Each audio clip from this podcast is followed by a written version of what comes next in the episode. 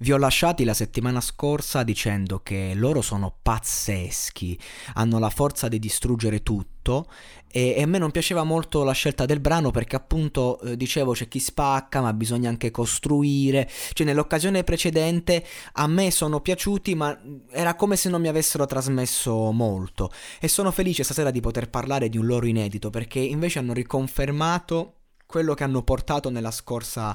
eh, nello scorso, eh, nella scorsa puntata.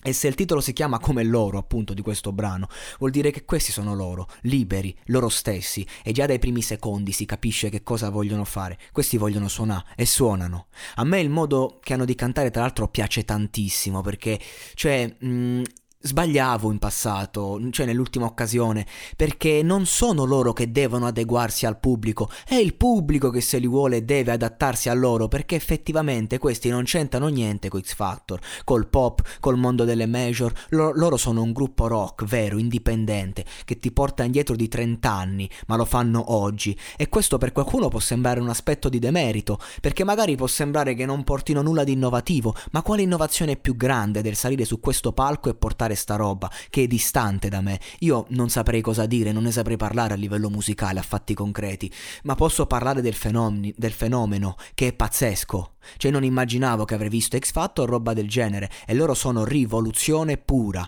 perché portare sta roba 30 anni fa fa- la facevano in molti. Oggi, soprattutto nel mainstream italiano,